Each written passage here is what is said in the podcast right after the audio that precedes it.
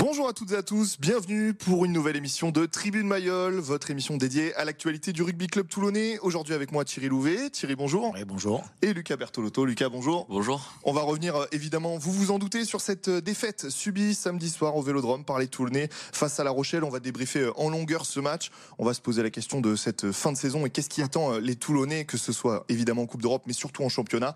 Et on va évoquer ce déplacement au Havre face au Racing. Tribune Mayol, ça commence maintenant. Thank you.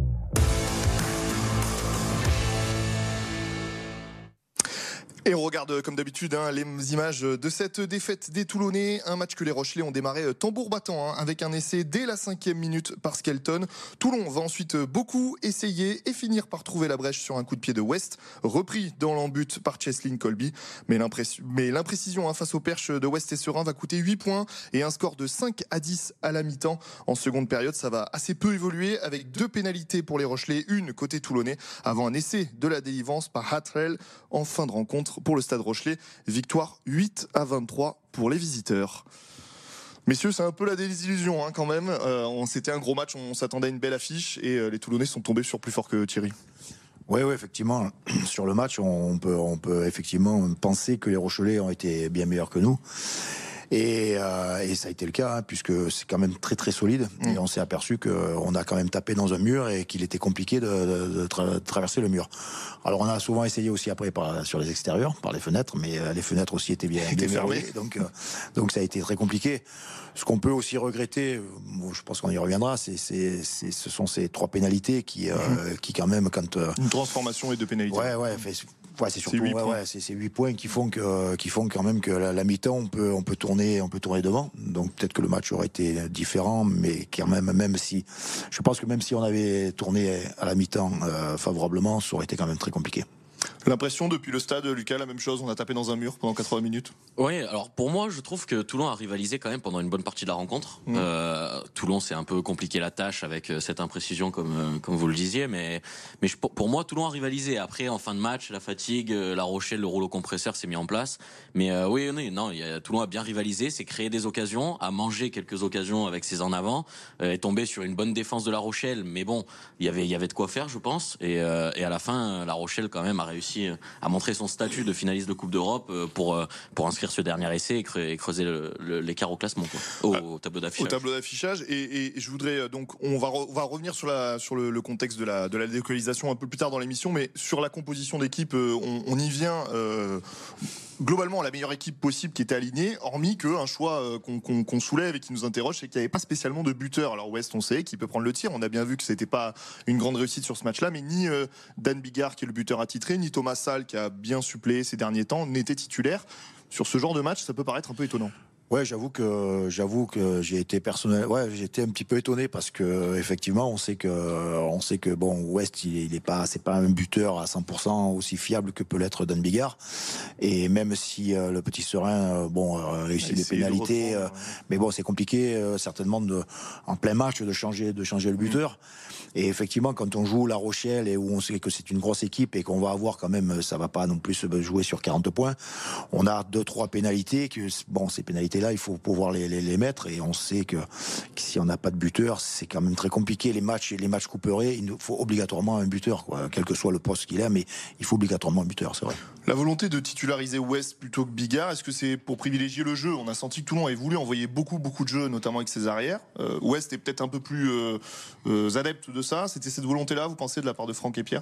C'est possible. Après, il y avait peut-être aussi un, un, un, petit couac sur Bigard qui a été touché il n'y a pas si longtemps que ça, avant la, la demi-finale de, de, Challenge Cup, où on l'avait vu un peu sortir rapidement de, de cette demi-finale, parce que la semaine d'avant, il n'avait pas pu s'entraîner. Donc, est-ce qu'il y avait peut-être un peu aussi ça? Je ne sais pas. Thierry connaît mieux le rôle de buteur que moi, donc il peut en parler plus facilement. Souvent, mais... souvent j'ai buté non, je, je, pense que c'était la volonté d'envoyer du jeu face à cette équipe de La Rochelle. Mais pour moi, l'idée était peut-être de faire buter Serein, du coup, qui en début de saison était le mmh. buteur attitré du, du, club, donc et qui a bien rempli ce rôle-là. Donc pourquoi le, ne pas le faire buter d'entrée et libérer la, la tâche, euh, la tâche à, à Ouest, qui aurait pu se concentrer sur le jeu et qui au final sur le jeu n'a pas été transcendant comme on avait pu le voir ces derniers matchs où il revenait bien. Là, c'était un peu plus compliqué. Et où, pourquoi pas, Thomas Salle à l'arrière, qui est un très très bon buteur, et on l'a vu ces dernières semaines. Oui, après, après, bon, moi, je, je, je, je fais partie des, des, des, des joueurs qui, euh, qui, euh, toujours estimé de, de, ne pas de ne pas taper sur les buteurs. Parce que parce que bon nous on a on avait des buteurs qui ont des fois raté. Et et quand on joue on sait très bien que voilà un coup il va, il va te faire gagner. Et puis ben, peut-être qu'un autre jour il te perdra. Mais peut-être qu'il te fera gagner une finale et tu seras champion grâce à lui. Donc je veux pas non plus jeter euh, hein, jeter l'eau comme on dit euh, du bain avec le bébé dedans. Mais c'est vrai que tu avais l'occasion effectivement de mettre quelqu'un où tu sais que voilà c'est juste mm. si c'est juste ça qui, qui que je que j'ai du, mal, voilà, j'ai du mal un peu à, mm. à, saisir après il est certainement qu'ils ont qu'ils ont leur raison et on les connaît pas sur le début de match, euh, Toulon, euh, La Rochelle plutôt qui attaque très fort. la sensation, est-ce que c'était de sentir un peu ces Toulonnais pris aussi? Il y avait beaucoup d'enjeux, il y a la localisation, le stade Vélodrome. Euh, on a senti ces Toulonnais un peu moins dedans dans les 5-10 premières minutes. Ouais, ben je pense que euh, étaient un peu étonnés de, de voir l'envie rochelaise et, et, surtout le temps de se mettre dans le match parce qu'après on l'a vu euh, à partir de la 10-15e minute, mmh. Toulon a pris le dessus et a bien dominé cette première période. Mais oui, d'entrée, euh, Toulon a eu un peu de mal. Alors ça va aussi avec le Toulon des, des dernières semaines où c'est difficile de faire 80 minutes sur un match pour le RCT qui a, qui a du mal à, à, se concentrer pleinement. On l'a vu sur plusieurs matchs ces derniers, ces derniers mois où d'entrée Toulon prend des essais et après se, se remobilise. Donc euh, ça, ça, je pense que ça joue aussi, mais euh, mais ça a duré que 5-10 minutes la domination rochelaise euh, au début de match avec cet essai de Skelton qui bon c'est un joueur hors norme, on l'a vu encore, qui emmène trois mecs avec lui dans l'embut. Mais derrière Toulon a bien repris le dessus, notamment en mêlée fermée. La Rochelle a été très indisciplinée euh, en première période et ça n'a pas suffi avec euh, toutes ces imprécisions euh, quand il a fallu envoyer un peu de jeu quoi. Et puis on s'attendait à un combat sur le 8 de devant hein, entre les Toulonnais et les Rochelais. Là, sur le coup on a été servi, ça a été ça a tapé fort et très fort même. C'était un beau combat effectivement, ça a bien tapé. Ouais, ça ça a été un combat on, s'attendait à de la rudesse devant hein, puisque quand même à La Rochelle c'est quand même assez épais, c'est solide. Et mais effectivement, on a plutôt été convaincant là-dessus et ce qui est dommageable c'est que en fin de compte, on s'appperçoit que devant on a on est plutôt plutôt serein, plutôt pas mal, plutôt plutôt même euh, en, plutôt en avançant, et qu'on n'arrive pas à lier le jeu de nos avants avec avec le jeu de nos trois quarts. Si on avait réussi, si ça avait été si ça avait été sur le même le même tempo, je pense que La Rochelle passait à, la trappe. Mais on a ce souci euh, pour l'instant derrière qui, quand il nous manque euh, un ou deux éléments, on s'aperçoit que le rendement n'est pas le même quoi. Et puis je voudrais qu'on revienne parce que bon bah c'est un petit peu l'actualité en ce moment. Il y a eu des décisions arbitrales parfois un peu, je vais pas dire étranges mais qui peuvent faire discuter. Il y a Colby qui est pris sans ballon mm. sur une course où on sent que quand même il peut y avoir danger. Baptiste Serin sur la même action qui prend un coup au visage. Alors l'arbitre dit qu'il a le ballon en main à ce moment-là.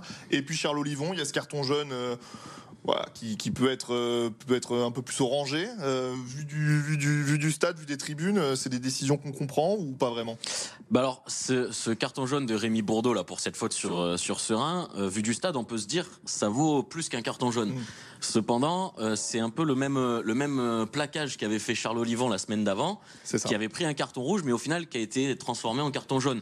Donc, on peut se dire que ça vaut un, un jaune. Alors oui, l'arbitre n'a pas fait tous les bons tous les tous les bons choix mais en même temps je pense que Toulon ça c'est pas ça qui a, qui a, pénalisé Toulon sur ce match parce que Toulon a eu les occasions euh, de marquer a eu les occasions de, de se procurer des essais et n'a pas réussi à le faire quoi. Et sur cette première mi-temps, oui, vous Thierry, vous voulez réagir sur le. Ouais, non, moi j'ai du mal avec tous ces cartons. Hein. Ça commence vraiment, à me, franchement, à me courir sur le haricot parce que j'arrive plus à regarder un seul match. Euh, le moindre, moindre truc, même si t'as éraflé, euh, ne serait-ce qu'un cheveu qui dépasse, tu prends un jaune, tu prends un rouge, tu prends. Non, ça devient d'une débilité ces cartons. C'est, ça fait, ça fait peur pour le reste du rugby. Hein. Bah, je comprends peut-être que je regarderai plus après, mais c'est vrai que c'est, c'est fatigant. Sur, le reste de la rencontre, enfin sur le reste de la première mi-temps, du moins, euh, Lucas l'a dit, Toulon qui était bien, qui était bien dans ce match. Il y a cet essai donc de Colby. Mais cette défense rochelaise, elle paraît quand même euh, par moment infranchissable, hein, vraiment. Ah ben c'est pas c'est pas par moment, hein.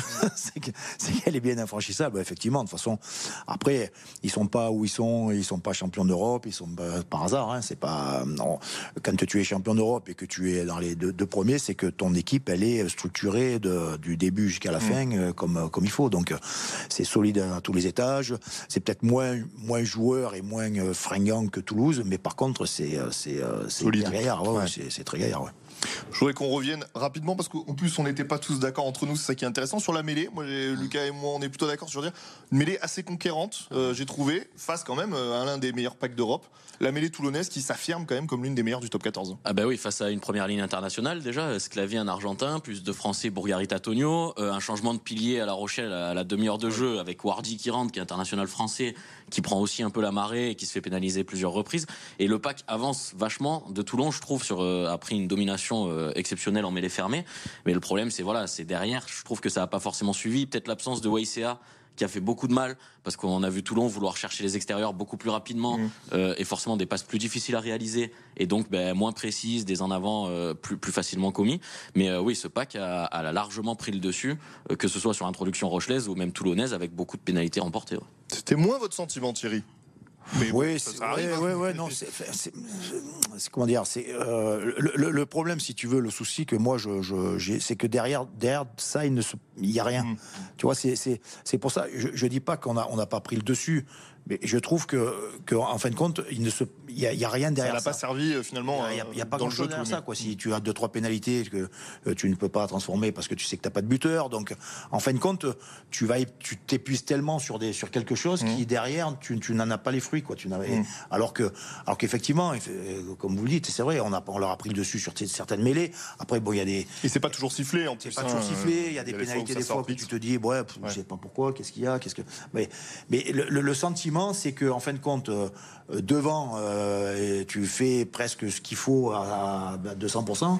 et, que tu n'as, tu, il se passe rien, rien d'autre, quoi.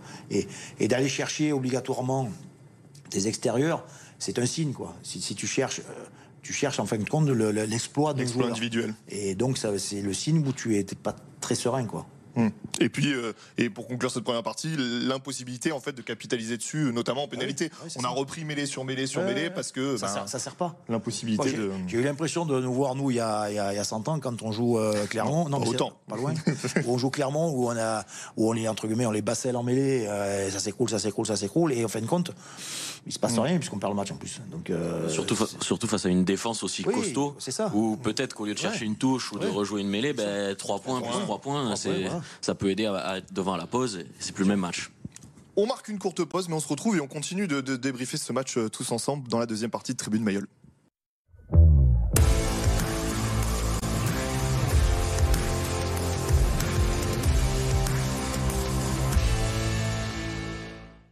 De retour dans la deuxième partie de Tribune Mayol avec mes invités. J'ai une question à vous poser, messieurs. Il fallait que je vous la pose. Je ne sais pas si vous allez être content que je vous la pose, mais je vous la pose quand même. Est-ce qu'à Mayol, on l'aurait gagné ce match, Thierry C'est la question, la question à 100 balles. Mais... Alors bon, je suis pas devin. Oui, hein, mais, euh, mais par contre, je pense qu'on aurait eu plus de plus de capacité à, gagner ce match parce que quoi qu'il en soit, même si le Mayol euh, euh, n'est plus le Mayol entre mm. guillemets qu'on a pu connaître des années où on avait le droit de tout faire pour que les gens aient peur un peu de rentrer dans, sur le terrain, il y a quand même encore, il reste encore quand même ce, ce, truc-là et, je, voilà et je crois que que je crois que quand si La Rochelle était venue d'un Mayol euh, chauffé à blanc avec euh, avec ne serait-ce que 17 000 ou 18 000 mmh. euh, supporters, ça aurait pas été le, même jambon quand même au milieu, au milieu du stade, parce que la pression, tu la sens, même même si tu es un joueur pro, que tu as l'habitude de ci de là, à Mayol ça peut être particulier. Vous, vous étiez au stade, Lucas. C'était pas l'ambiance mayolesque au Vélodrome, hein, c'est peu de le dire. C'est sûr. On a vu le Vélodrome bien plus bien plus ambiancé pour des matchs du RCT. Après, pour moi, c'est pas c'est pas ça qui fait qui fait la, la, défaite de Toulon pour moi parce que les Toulonnais avaient l'envie, la motivation et les Rochelais ont l'habitude de jouer sur des terrains assez hostiles alors pas, pas de la capacité de Mayol. Mais bon, ils ont gagné à Castres cette année. On voit que Castres, c'est difficile d'aller gagner à Castres. Euh, ils ont gagné euh, au Matmut Atlantique contre Bordeaux, euh, qui est aussi avec 40 000 spectateurs à qui à la cause de Bordeaux. C'est pas pareil. Mais, mais les Rochelais ont l'habitude de jouer sur des terrains hostiles et ils vont l'avoir aussi en finale de, Champions Cup. ça va être très hostile. Donc pour moi, c'est pas c'est pas la, la, cause qui fait la défaite de mm. Toulon sur ce match, mais c'est ah sûr que ça aurait joué plus en faveur du RCT. C'est pas, la cause, bien mm. entendu que c'est pas le terrain n'est pas la cause, mais ça aurait été un, truc en plus. Un, facteur qui aurait aidé. et, à noter quand même, et c'est euh, moi quand je l'ai lu, j'ai été surpris. Il y avait, il y avait moins de, spectateurs sur ce match-là que sur celui de Toulouse, alors que les dynamiques euh, en février, la dynamique toulonnaise était quand même pas flamboyante. Là, la dynamique toulonnaise avant cette défaite, elle était quand même plutôt bonne. Euh, bon, il y a eu cette, cette défaite à casse qui a un peu cassé, mais quand même, on est en finale de, de Coupe d'Europe. On était quatrième au coup d'envoi, et ben, c'est un, ce match qui n'a pas attiré les foules. Donc, euh, ça, ça pose des questions aussi sur ces délocalisations Voilà, sur le long terme. qu'il y a plusieurs facteurs. Je crois que bon, euh, peut-être qu'en ce moment le jeu ne convient pas plus que ça aux gens. Et puis le fait aussi d'aller à Marseille, parce Mmh. qu'on peut dire ce qu'on veut, mais euh, moi je sais que perso, j'y bon, vais pas, ça c'est clair, parce qu'aller jusque là-bas pour regarder euh, Toulon jouer, je, pour moi Toulon il joue à Mayol quoi. Alors de temps en temps fait un, ouais, parce que parce qu'il faut remplir un peu les caisses. Je le conçois complètement. hein. Maintenant économiquement, voilà, ça, fait partie. Mais moi Toulon, euh, c'est Mayol quoi. C'est pas c'est pas Marseille. Et je crois qu'il y a beaucoup de gens qui le pensent pareil. Si on revient sur le jeu, euh, une autre question un peu plus large, mais qu'est-ce qui, qu'est-ce qui va manquer à Toulon pour atteindre le niveau qu'a La Rochelle aujourd'hui? Parce qu'on a vu hein, la différence entre un, vrai prétendant au titre et, un prétendant au top 6, mais qui, aura du mal peut-être, sans faire euh, offense aux Toulonnais, mais d'aller, toucher le, bout de bois en fin de saison. Euh, qu'est-ce qui leur manque à ces Toulonnais pour atteindre ce niveau Rochelet? Peut-être un groupe plus homogène, euh, élargi. On voit La Rochelle qui a euh, qui peut compter sur euh, 30, euh, allez, on va dire 25, 30 joueurs de même euh, de même facture. Euh, et Toulon, dès qu'il y a un ou deux absents ou qu'on change un, un ou quelques joueurs importants sur la feuille de match, c'est plus le même visage de, de l'équipe. On le voit là, il manquait Facundo Issa et, et Waisea sur ce match-là. On l'a vu sur d'autres matchs à l'extérieur cette saison où il y a eu un peu plus de turnover, c'était plus compliqué. Euh, je pense que c'est là aussi euh, la différence avec une équipe comme La Rochelle qui peut changer 3-4 joueurs à 3-4 postes et qui garde euh, la même euh, la même force.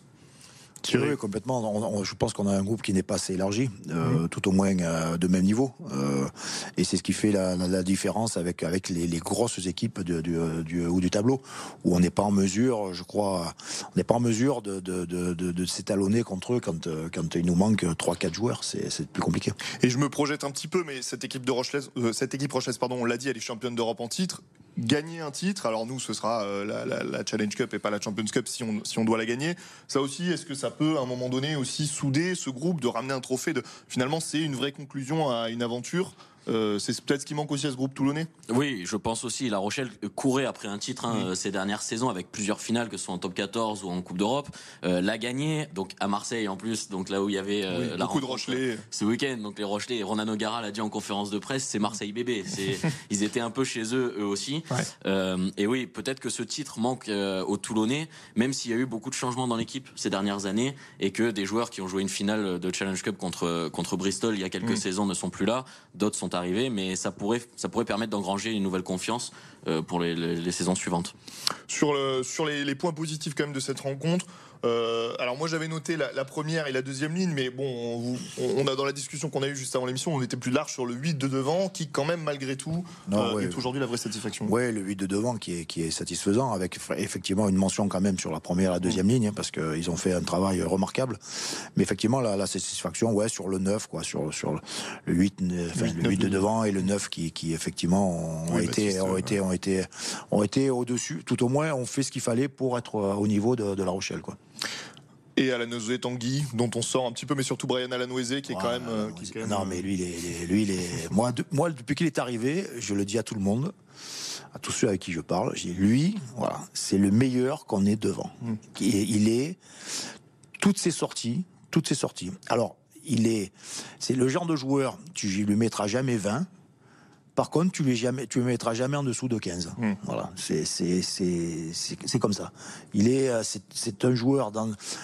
Je suis entraîneur, je le fais, je le mets lui, et après je mets autour les Ouais. autres. C'est, euh, c'est, il est extraordinaire. Enfin, c'est- moi, je. C'est un petit peu la même sensation, on le disait sur Cornel Duprez, c'est les deux joueurs qui sont cochés très rapidement sur une Ouais, compo. ouais, hein. ouais, c'est normal. Mm. Et on le voit depuis le début de saison, hein, ils Ouais, enchaînent ouais. quasiment tous les matchs. Euh, Il y a très peu de repos pour ces deux joueurs-là, et, euh, et c'est des, des travailleurs de l'ombre, quoi. hein. On les voit pas forcément euh, mais qui a sur le besoin, terrain, mais par contre ils sont toujours là. Et Duprez au plaquage, il est, il est Ouais. infatigable, quoi. Je pense qu'on pourrait lui mettre des cheveux longs, ça ferait un bon tiré louvé. Ah, il y a une petite, euh, petite ressemblance. Ouais, presque. presque, presque.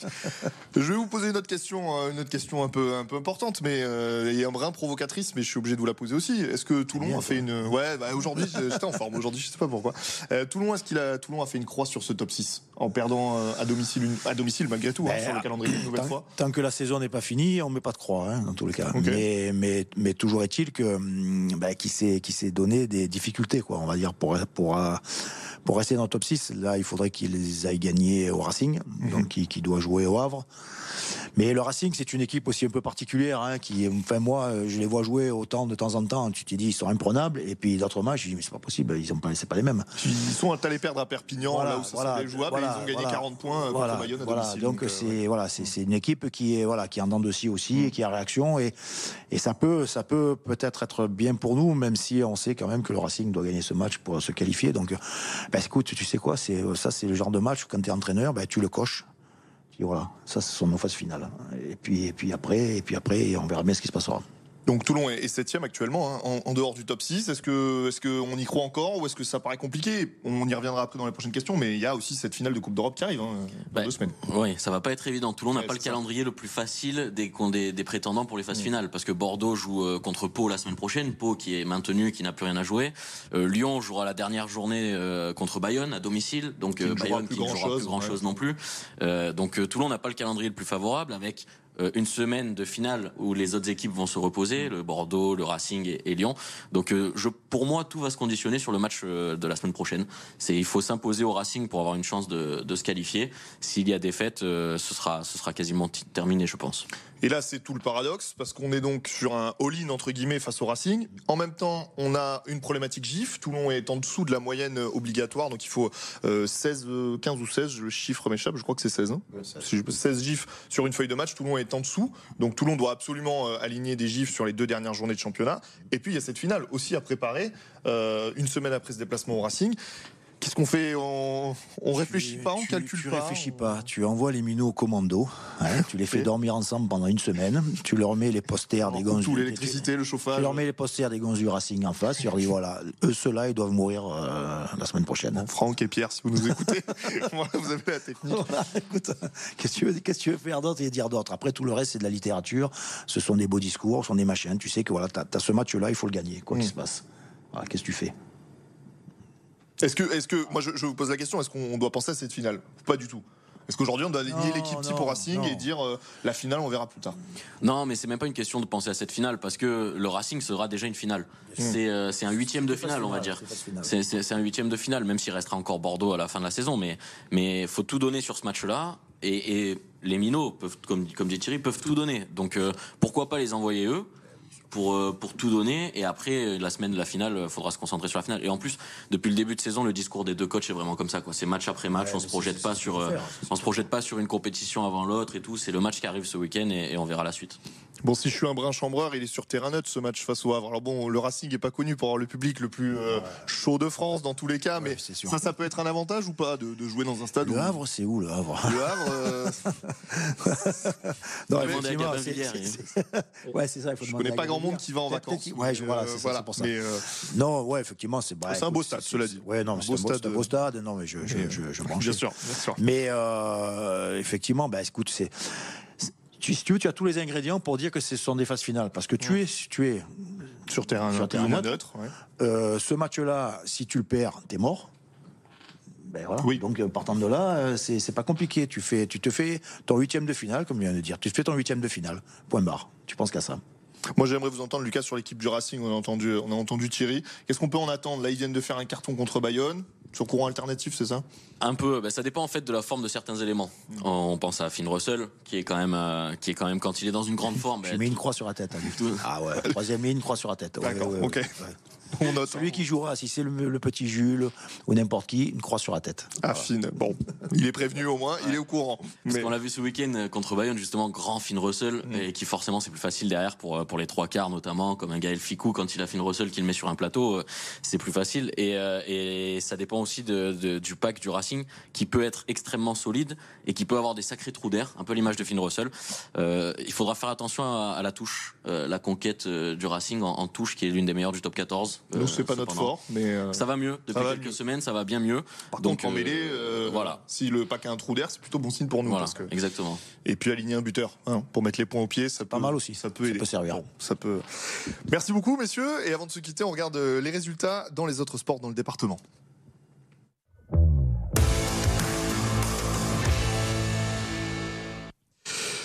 On commence avec du football. Toulon qui s'impose 4 buts à 2 face à la réserve de l'Olympique lyonnais. Les, lyonnais, les Hierrois qui s'inclinent 2-0 sur la pelouse de la Duchère. Et Fréjus qui s'impose 3-2 face à Louan Cuiseau. En handball, défaite des Toulonnaises 25 à 30 face à Besançon. Et défaite de Saint-Raphaël 33-32 face à Toulouse. Et en basket, défaite du HTV 77 à 67. Le HTV qui est relégué en National 2. Messieurs, merci beaucoup d'avoir été avec nous. Merci. Merci. Les jeunes ont les consignes pour ce qui leur attend cette semaine. Pour la... Il ne faut pas réfléchir. Non, voilà. Pour cette huitième, ce huitième de finale face au Racing. Et nous, on se retrouve dès lundi et on espère débriefer une, une belle victoire des Toulonnais. Merci à vous. Allez, merci.